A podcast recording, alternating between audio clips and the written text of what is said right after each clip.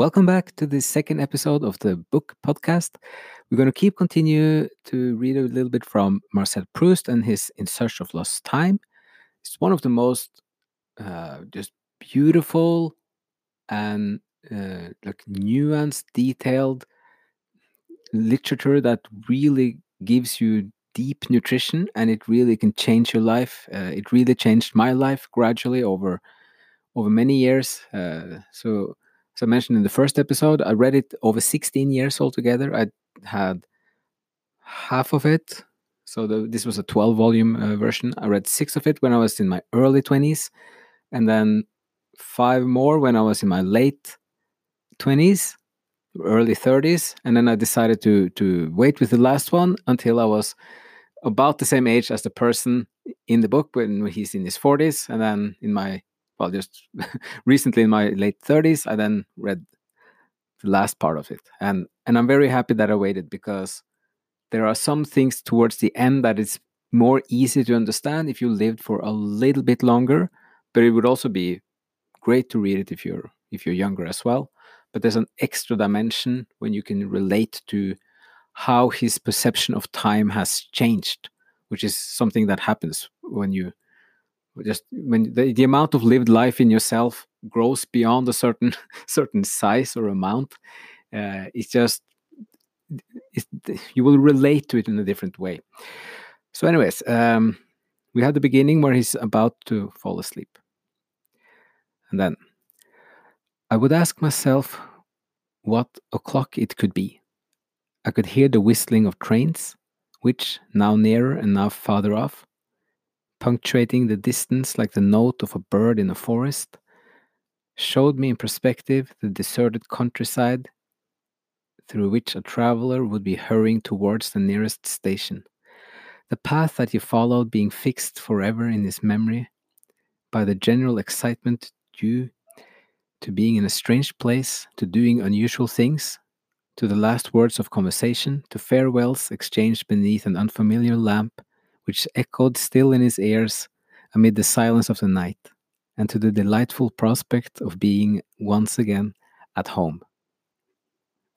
The the the visuals here is just it's, it's so beautiful and it's it's such a elegance and refinement what he's doing and how gradually he is opening this world and then also easing in this the way of sensing the world and reflecting on it.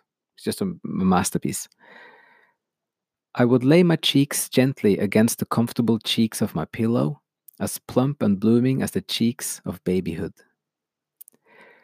Or i would strike a match to look at my watch nearly midnight.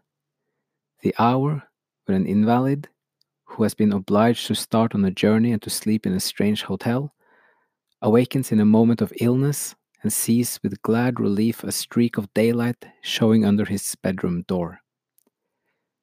Oh, joy of joys, it is morning.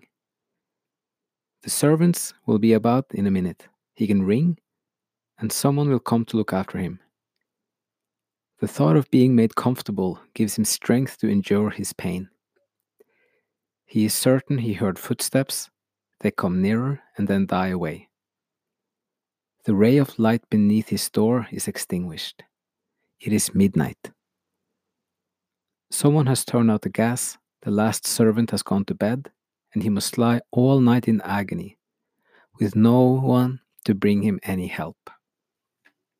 So here you have several things that are typical with Proust. Uh, one is this already at the second page here you have the this the element of surprise in some sense like you you get the sense that it is morning and then it turns out that, that it is the opposite.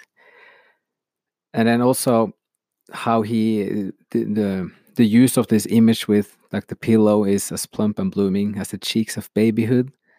This way he's using this technique of of uh, comparison the simile is uh, kind of a signature thing with Proust, and it's it's uh, it's a great technique because and the more you you read it, the more you get used to that. There will always be this kind of uh, several worlds in one when you're reading Proust.